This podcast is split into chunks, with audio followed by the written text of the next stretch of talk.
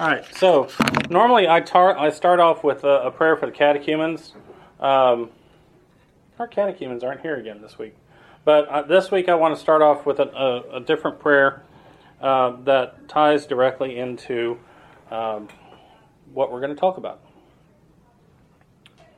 O God of all spirits and of all flesh, who has trampled down death and made powerless the devil and given life to the world do thou thyself, O Lord, give rest to the soul of thy departed servants in a place of brightness, a place of verdure, a place of repose, whence all sickness, sorrow, and sighing have fled away.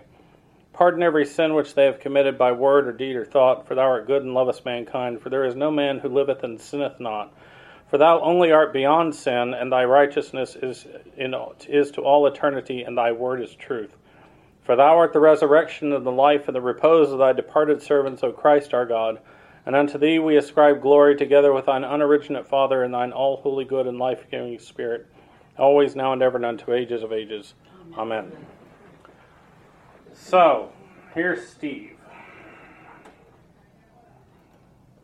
Hey everybody, this is Steve, and we've spent the last couple of weeks talking about who Christ is and what he saved us from. The next step is to talk about what salvation is. And we're going to start with some misconceptions about heaven and hell. Many people think that if we follow the rules God gives us, He rewards us with an eternity in heaven. And if we disobey those rules, God punishes us with an eternity in hell. So for lots of people, salvation is about going to heaven and not going to hell. But that's not how the Orthodox Church sees it. My favorite summary of the Orthodox view comes from Father Stephen Freeman, who has a blog and a podcast for Ancient Faith.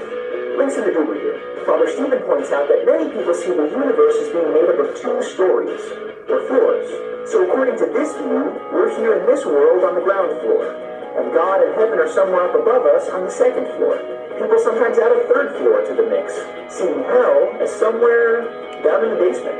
They see heaven as the place God lives, Hell is a place God isn't, a place ruled by the devil, and this world is a place we eventually leave. But Orthodox Christians believe in a one-story universe, where God is present in all places and filling all things. We believe that God made the world, and blessed the world, and called it good. He didn't make it so that it could be abandoned or destroyed. He made it so that it could be transformed. He made it to be His kingdom. But is in this world, and not any other world, it is this life, and not some other life, that were given to man to be a sacrament of the divine presence, given as communion with God. And it is only through this world, this life, by transforming them into communion with God, that man was to be. As Christians, our goal is not to escape this life, to shuffle off this mortal coil and climb the stairs to the second floor where God is. Our goal is to offer ourselves and the whole world to God not just for the life of humanity, but for the life of the entire world. So if this world is the kingdom of God, or rather is in the process of becoming, being transformed into God's eternal kingdom, then heaven and hell aren't places we get sent to. They're not places at all. And what we interpret as salvation or damnation is actually our response to an experience of God's unconditional love. As we read in the Gospels, God makes his sun rise on the evil and on the good and sends rain on the just and on the unjust. That very same sun, depending on our state, can either warm us or burn us. That very same rain, depending on our state, can either satisfy our thirst or drown us. It's the same sun, the same rain.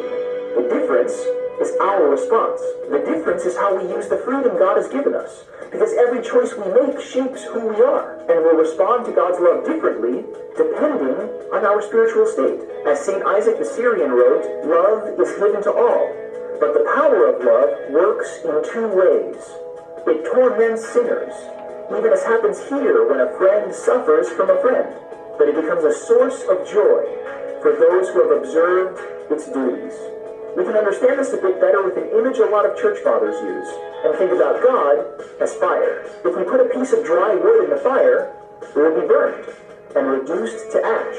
But if we put a piece of gold in the fire, it will get hot like the fire and glow like the flame. It will still be gold, but by being united with the fire, it will be transformed and have the heat and light of the fire. And this union and transformation are important because the world isn't God's eternal kingdom on its own, just like we aren't immortal on our own. You see, salvation is also about transformation.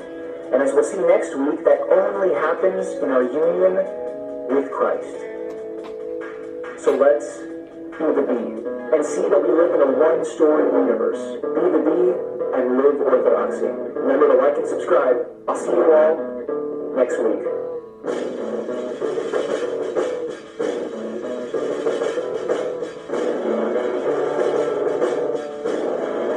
Okay. Music. So, um, heaven and hell. We, we view them as goals and, and something to be avoided, right? But we never, we don't really talk about a lot about what are they, right? One of the important points that, that he brought up was, um, and it, again, it goes back to what we talked about last week, uh, this notion of, uh, and it's common throughout our culture, where if as long as we follow the rules, um, and we we tick off a certain amount of boxes or, or you know end up doing the right thing, then we're rewarded with heaven, right? It's uh, you know, and the question is when we, we go to judgment, did we do enough good things or whatever? And and that's a common model that a lot of people in our in our society, especially, and unfortunately sometimes in our church as well, uh, tend to have about heaven. Um, Father Guido Sarducci, I think, we used to talk about that. He had this whole routine based on it, which was somewhat crude, but that was that was kind of the you know certain sins were worth a certain amount of dollars, and if you committed that, you started out with a bank account, and if you went to a negative balance, well, then you went to hell. Right. So it's this this this kind of cash balance view of, of heaven and hell, um, which ties in, unfortunately, with the, the Protestant view of uh, we talked about um, the penal substitutionary uh, view of the atonement, where uh, we're all guilty and we are all worthy of punishment, but Christ stepped in and took the punishment for us. And that's their view of, of uh, the atonement and of Christ's saving act, right? Um, and that is not the Orthodox view. That is not the Orthodox view. Um, our view is Christ was risen from the dead, trampling down death by death. And how did he do that? Well, he became one of us, and he died and went to Hades, and we'll talk about the meaning of that term. Um, and, uh, you know, St. John Chrysostom, we were talking earlier about his most famous sermon, uh, talks about um, hell, you know, swallowed a man and found God. So, a lot of times our model instead of being called like the penal substitutionary model, uh, it's referred to as the Christus Victor model. Christ the victor. He, he went down and broke open the gates of, of, of hell, or Hades. Um, and we'll talk about why it's, you know, we use both of those terms. Um, and that's indeed the icon of the resurrection that we use. We don't use, we don't have an icon of the empty tomb, right? That's not our our icon of the resurrection. Our icon of the resurrection is on the wall behind you, right there in the middle. It is two caskets, one on either side, one on Adam, one is Adam, one is Eve, and he is taking them out of Hades into heaven, right? Um, he is he is releasing those souls who have been trapped there, waiting for his coming, right? So, um, let's talk a little bit about heaven first. And um, he described heaven. Where is what is heaven? What's the basic definition of heaven? Where God is. Where God is. Where where God dwells. Specifically, the the location of the throne of God. Right. Because in the the main descriptions of heaven in the Bible for us come from Isaiah and they come from Revelation. Right. And they all talk about the throne of God being surrounded by all of those the angels and archangels, principalities, powers, cherubim, seraphim, you know, six winged seraph, borne on their wings, continually crying, Holy, holy, holy, right? So heaven is where God is. And as Steve said, hell is described as where God isn't, right? Now, there have been different views of hell based on different cosmologies throughout the history of mankind. What is a cosmology? Study of the cosmos. It's a study of the cosmos. Basically, it's a vision of how is the universe set up, right? So, for an atheist who doesn't believe in anything except what they can see, what they can hear, cosmology is simply a study of the, the, the stars and things like that, right? Um, for us as Christians, for Jews, for the Greeks, cosmology included not only this plane, but the you know it's the entirety of existence, right? Not only what we can see and hear, but heaven, hell, those kind of concepts then fall into cosmology. You know, you remember at at one point they thought the spheres were points of light on a glass, or, or the stars were, were points of light on a glass sphere, and there were seven spheres surrounding the Earth you know, uh, these are these are cosmologies. All right, these are are descriptions of the structure of creation. All right, so um, for Orthodox Christians, what we hear most of the time during in the prayers and in Scripture is what's the word used actually to describe heaven? The kingdom of God. Well, it's the kingdom of God, okay? But, uh, for example, when the thief next to Christ on the cross says, Remember me, Lord, in your kingdom, Christ says, Today you will be with me where? Paradise. Paradise. So, for, for us as Orthodox Christians, heaven is actually, remember that Adam and Eve were expelled from the Garden of Eden, right? So here we have the resurrection, and it's him pulling them back in. It's basically as ortho is that heaven for us is being allowed back into the Garden of Eden. Why? What did Adam and Eve have in the Garden of Eden, Eve, Eden that we don't? Communion with God. Communion with God, exactly. So we view our brokenness as the brokenness of our communion with God, and our our, our, our view of heaven is restored communion with God, right? So basically, we're entering back into paradise, all right? So, um, on the other hand, there's the other places, okay? Now, he talked about um, some people, you know, view view it as a two-story house. Some people view it as a three-story house. There are actually and and there's many views of of um, people. You know, there, people will say that there are various levels of heaven, uh, but and some of the fathers, even Saint Irenaeus, said that that um, you know that there might be degrees of heaven, but yet Christ tells us in one of the parables. Remember the parable of the the workers in the vineyard. Those who worked at the last, they get the same reward, right? So, if heaven is restored communion with God, then it's either communion or it's not.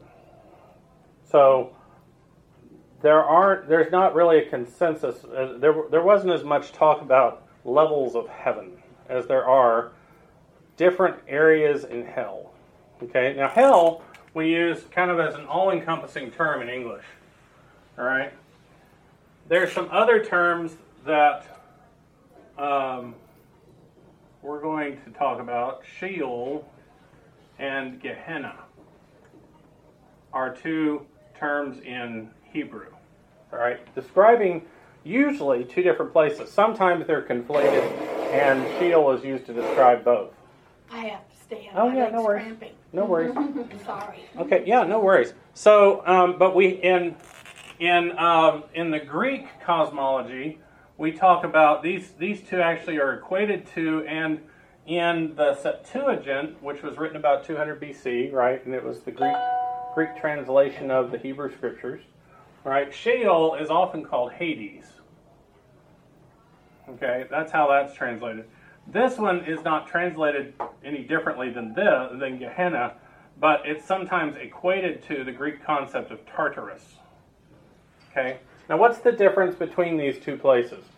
In the icon of the resurrection, he's he's it's Christ went to Hades and restored the, the spirits who were there. Okay, Hades is a place like uh, is always described in um, kind of the Greek mythology, especially as a place not necessarily punishment. It's the place where everybody goes, and then from there you're either sent to um, someplace like you know, for example, remember in, in Gladiator he talks about if you find yourself in a riding through the, the fields um, and the sun is on your face and, and you're riding all alone, don't worry, you're dead. You're in Elysium, right? Elysium is a term used kind of for a Greco Roman concept of heaven, right? Um, but, and then on the other hand, you have Tartarus, where people are specifically punished, right? So he's in Hades, and they've been trapped there because it took the Son to come and break down the gates of hell. Now, we say hell, the King James Version of the Bible is unique in that it uses hell to translate all of this, right? So it'll just say hell, which has provided a lot of confusion for a lot of people. Um, but there is a distinction between the actual place where where the dead go versus the actual place where they're actually punished. All the dead go to Hades, or just the ones that aren't in communion with God? Well, before Christ, all the dead went to Hades. Okay, Okay, but Christ broke down the gates of Hades. right. So, so for us as Christians, no. Um, in the Dormition icon, for example, and in the, in the hymns about the Dormition, we talk about Christ directly receiving the soul of Mary into his into his arms. So there is no kind of waiting place. Sometimes Hades now is is almost uh, equated with purgatory, for example.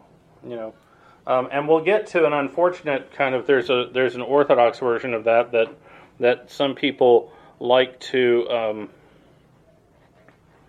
well, we'll get to that. So there's technically no Hades now, but Christ. Okay, so here's part of the problem. Here's part of the problem. And we've talked about this before time versus timelessness. Mm-hmm. Right? So, where do, you know, we know that for us, those who have passed on before us are waiting for the general resurrection. Right? At least to us, they are because we're still stuck in time. And so that's the only way we can think about it. Now, and so what's been said is that those who are you know, those who are going to be rewarded with heaven will be given a foretaste of that while they wait. But really,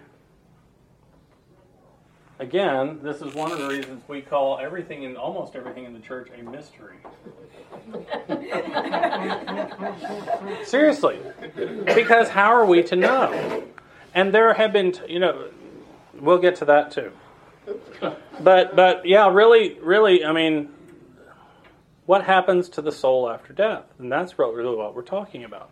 And that's and uh, so Sheol um, is is basically Hades, right? Gehenna. Jesus actually mentions Gehenna, right, as the as the place of burning, right? And he says those who will be punished will be sent to Gehenna. Now Gehenna is an actual place. You can go to Gehenna right now if you get on a plane and fly there. Okay? Gehenna is the transcription of um, the Valley of Hinnom, which is a valley by the, the old city of Jerusalem. And it was viewed as cursed because it was said that in, in Jewish tradition, it was said that the followers of Moloch performed their child sacrifices and burned them there.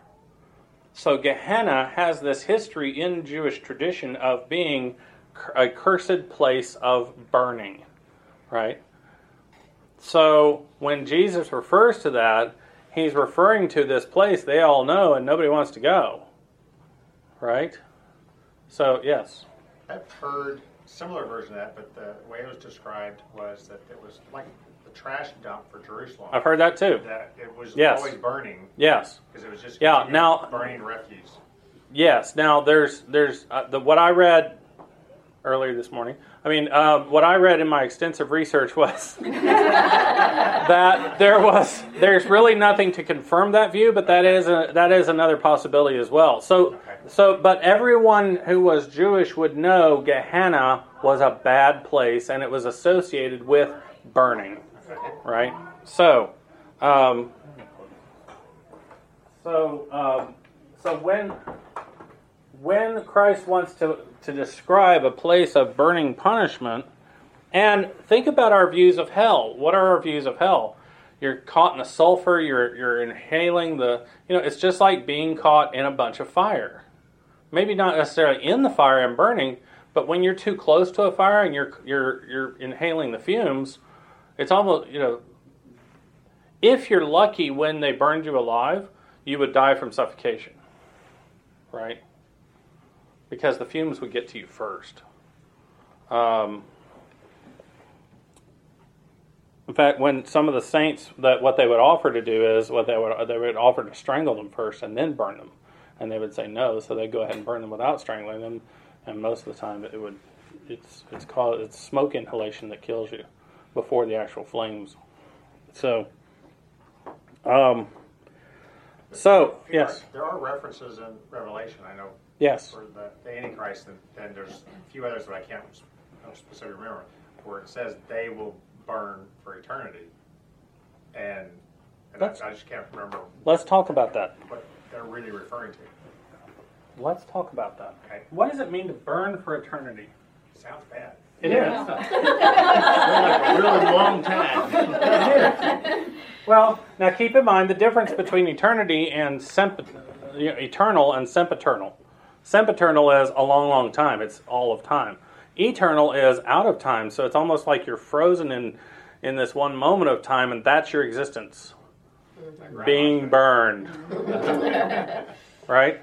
So, the Orthodox model that he talks about is um, you remember we talked about. Um, St. Gregory, we haven't maybe talked about him in this class, but, but uh, St. Gregory Palamas.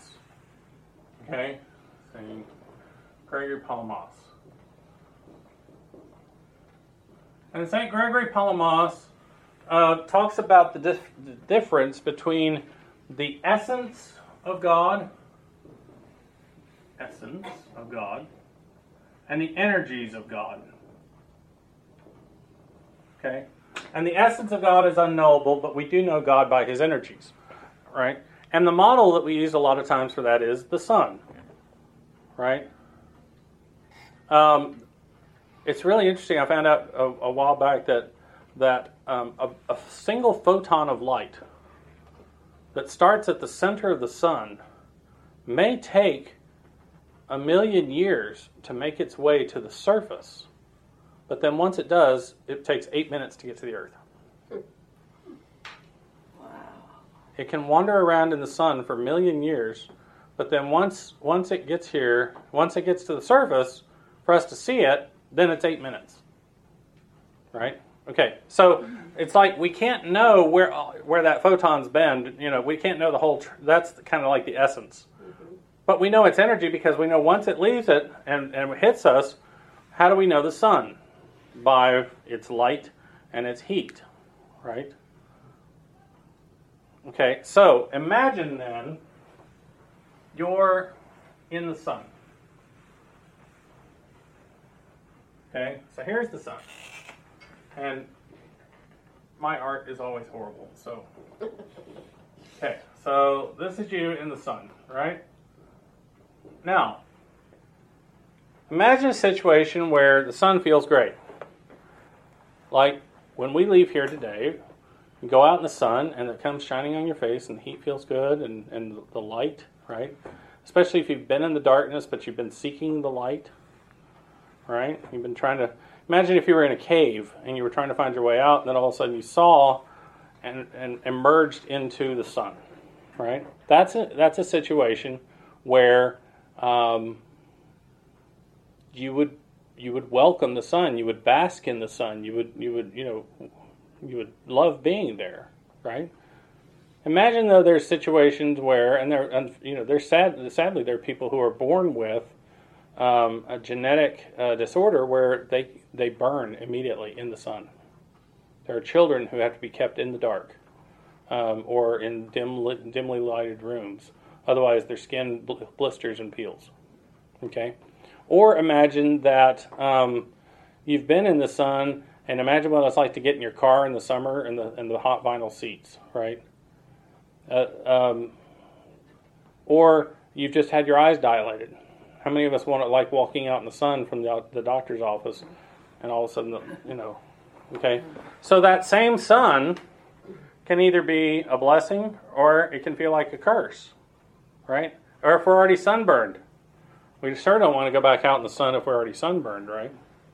Okay. So, heaven and hell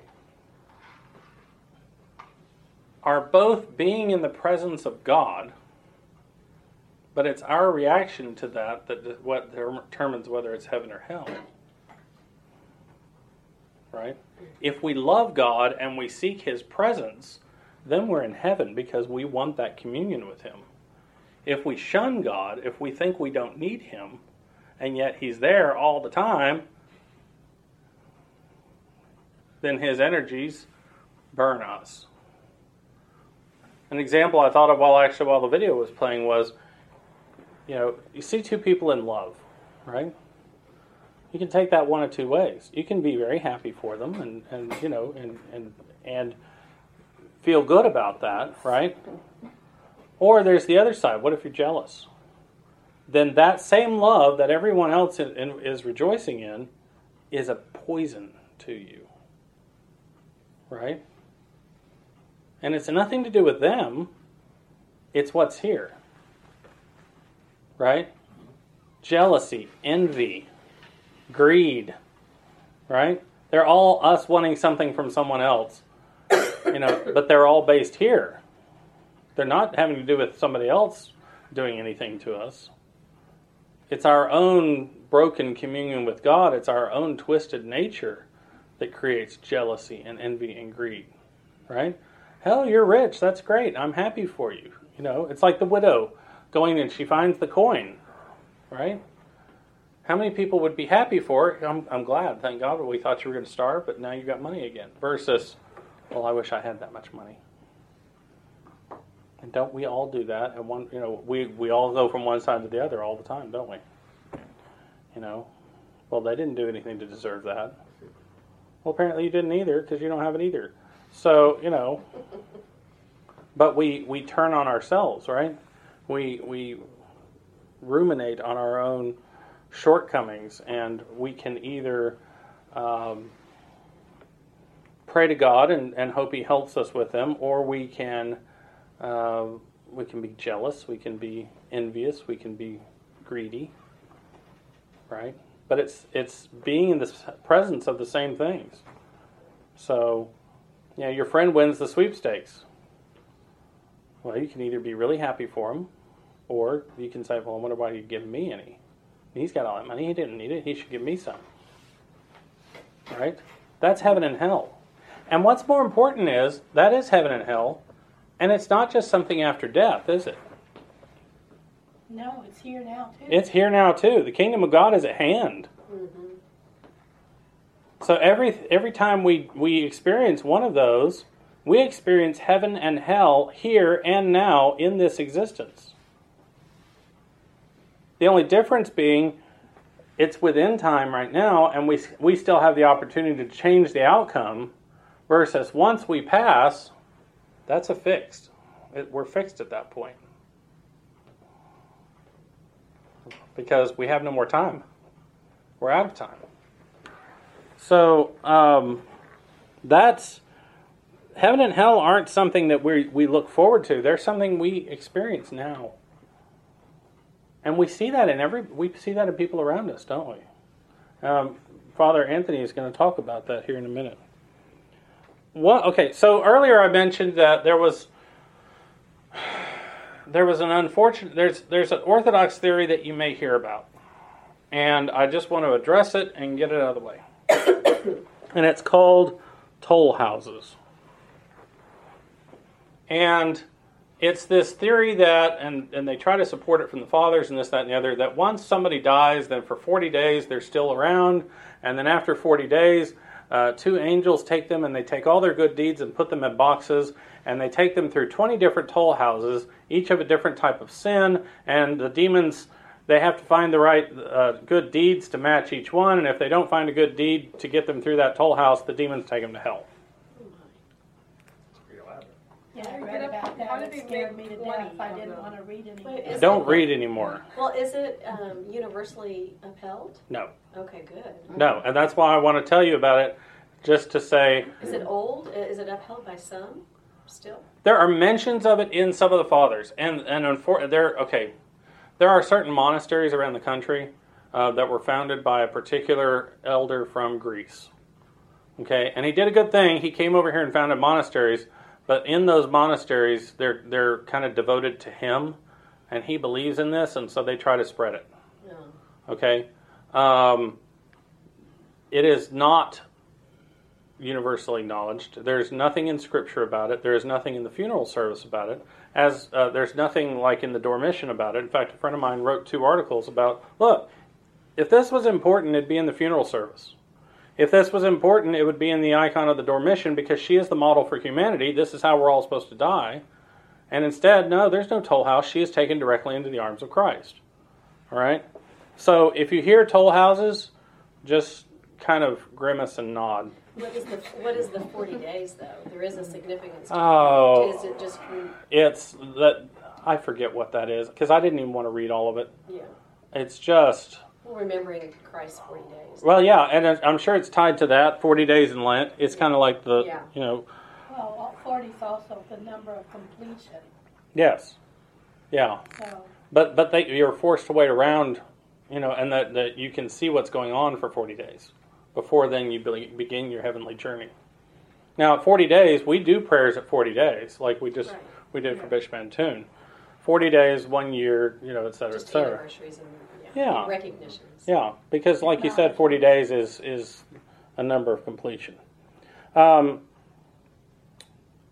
kind of two. There are two non-orthodox books that that that I always that uh, found kind of reinforce this this orthodox view though.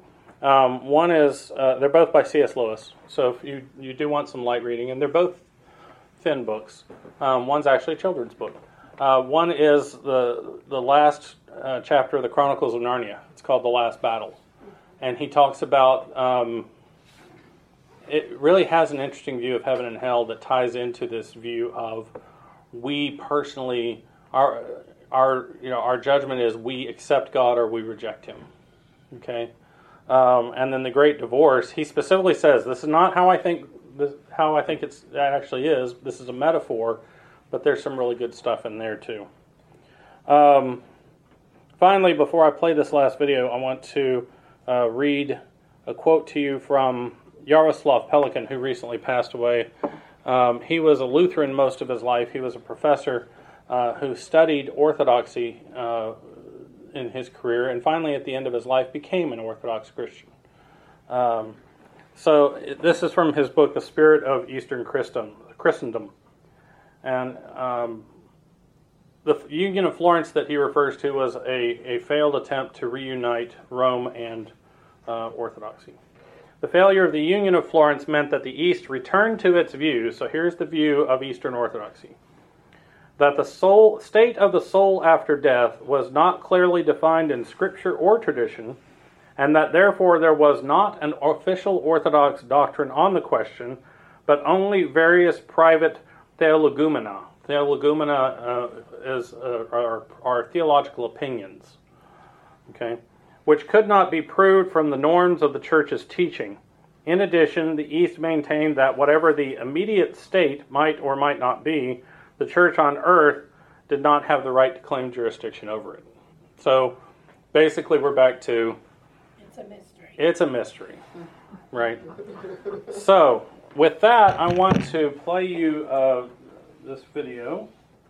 If I can bring it back up. Okay. The video quality isn't that good, but he's just standing at a podium, so don't worry about it. Um, but just listen to what all he talks about. The gospel reminds me of George Bernard Shaw's play Man and Superman. And in one scene, a faithful old Christian lady is shocked to hear that the landscape through which she is happily strolling is not heaven, but hell. She becomes angry when she hears this, and she says, I tell you, she insists, I know I am not in hell because I feel no pain. She is then told that if she wants to see heaven, she can wander over the hill and enter into heaven. But she's warned that those who are happy in hell find heaven to be intolerable. So all the characters that refuse to come to the feast are like this woman. Happy in their individual lives, their safe little cocoons, so satisfied with themselves, they do not even feel their own pain. The pain that tugs away at their hearts, the fear of not having enough, the fear of being alone, the fear of rejection, the fear of death. They do not see these things because they are buried so deep. They do not know they are in hell because they have convinced themselves that they are not, that everything is just fine the way it is. All the disappointments of life they've tucked neatly away inside themselves, and they live in vain, hoping that it will stay put and never surface. And they say, We feel no pain. Eventually, of course, they will feel it, sooner than later, perhaps, as we see in the gospel many times. But those invited guests who refuse to come to the dinner are those who are happy in their own little hells. The last two Sunday gospel readings have also dealt with this theme in different ways, but it is this ignoring the inevitable. Our lives are not going to last. Disease is coming. We are going to die. What is our normal today will not be our normal tomorrow. I can walk fine just now, but a motorized chair with four on the floor may be waiting for me tomorrow. Everything changes. Everything dies. Are we prepared for that? Or are we walking through a fantasy that tells me that I alone, among all humanity, am not part of this cycle of suffering and death? Ignoring the pain within does no good. It must be faced, which is an authentic spiritual practice, helping us to see and to face the truth of who we are and the pain we experience that's buried so deep. To reject it is insanity. The great Catholic mystic Bede Griffiths reminds us that when we decide to enter the closet and pray, we enter the mystery of suffering love, our own and also the suffering of others, for we share it all together. Mine is yours, and yours is mine. We are all deeply wounded, and these wounds are hidden in the unconscious. Meditation, prayer, and sacrament open the depths of life, open the unconscious to the light of awareness. And I think that's the real reason we don't bother. We don't want to go there. We don't want to see what's there. We don't want to experience what is there. But if there is to be healing and transformation, the kind that Jesus talks about, we have to let go of avoidance. We have to stop resisting and allow the light of God to penetrate the darkness and reveal ourselves to ourselves and heal our broken hearts and wounded souls. Light, writes the great Sufi poet Hafiz, will someday split you wide open. It will now or tomorrow. But going within reveals not only darkness, it also reveals light. It also reveals beauty. It also reveals that God is already at work in cooperation with our divine core, the image to subvert our crazy resistance. God is cooking something up with the sous chef inside of us, putting together all the great big hodgepodge ingredients of life he finds in there into a splendid recipe called salvation. Everything becomes part of that delicious dessert that comes out of that oven. God is making something beautiful out of our lives, even if we don't know it. That is His nature. You know that show on the Food Network called Chopped? Anybody watch Chopped? I don't like that show, but my son does. So that's where all these competing chefs open a basket and they find in there the most unbelievable ingredients to turn into some delicious dish, right? So it can get really crazy sometimes. What in the world can you do with pork rinds and turnip greens and Froot Loops? You know, it's just impossible, right? But somehow a couple of them manage to put something almost edible together and they pass on to the next level and one guy gets tossed out to the outer darkness, you know, and the two go on, right, until one's left. Sometimes I just can't believe what they come up with. What if all the ingredients are horrible? What do you do then?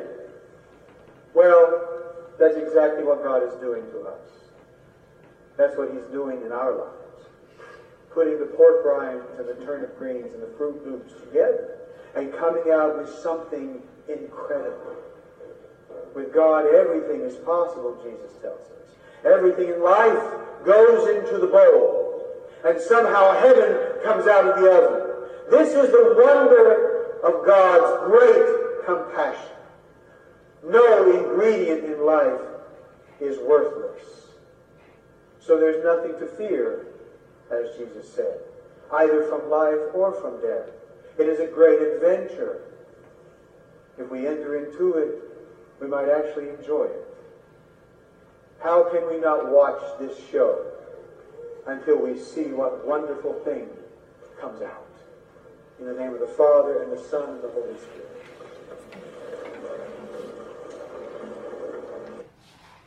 So, how do we find out what the ingredients are? What, how do we find out what's whether there's darkness or light? He mentioned three things: meditation, prayer, and sacrament. Which sacrament? Mm-mm. Confession? Confession. Right? We have to bring all this stuff out. Right? What happens if you have a wound and you just close it up? Infection. and it kills you, right? So what do you have to do? No matter how painful it might be, Clean that thing out. you have to open the wound as deep as it'll go, and you clean it out. And that's what prayer and confession are. They're us opening our wounded souls and cleaning out all the junk. And it's painful and it hurts. And like he said, we want to avoid it as much as possible. It's better, it's easier just to walk around, you know, no, I don't need to go to the doctor. I'm fine. Right? Right? My sister uh, called me this week. She has bleeding behind her bursa, uh, from her bursa on her knee. So she was stuck at home until Thursday until they could do an MRI. Well, she went to the doctor, and of course, this thing's swollen all up. And he's like, Doesn't that hurt?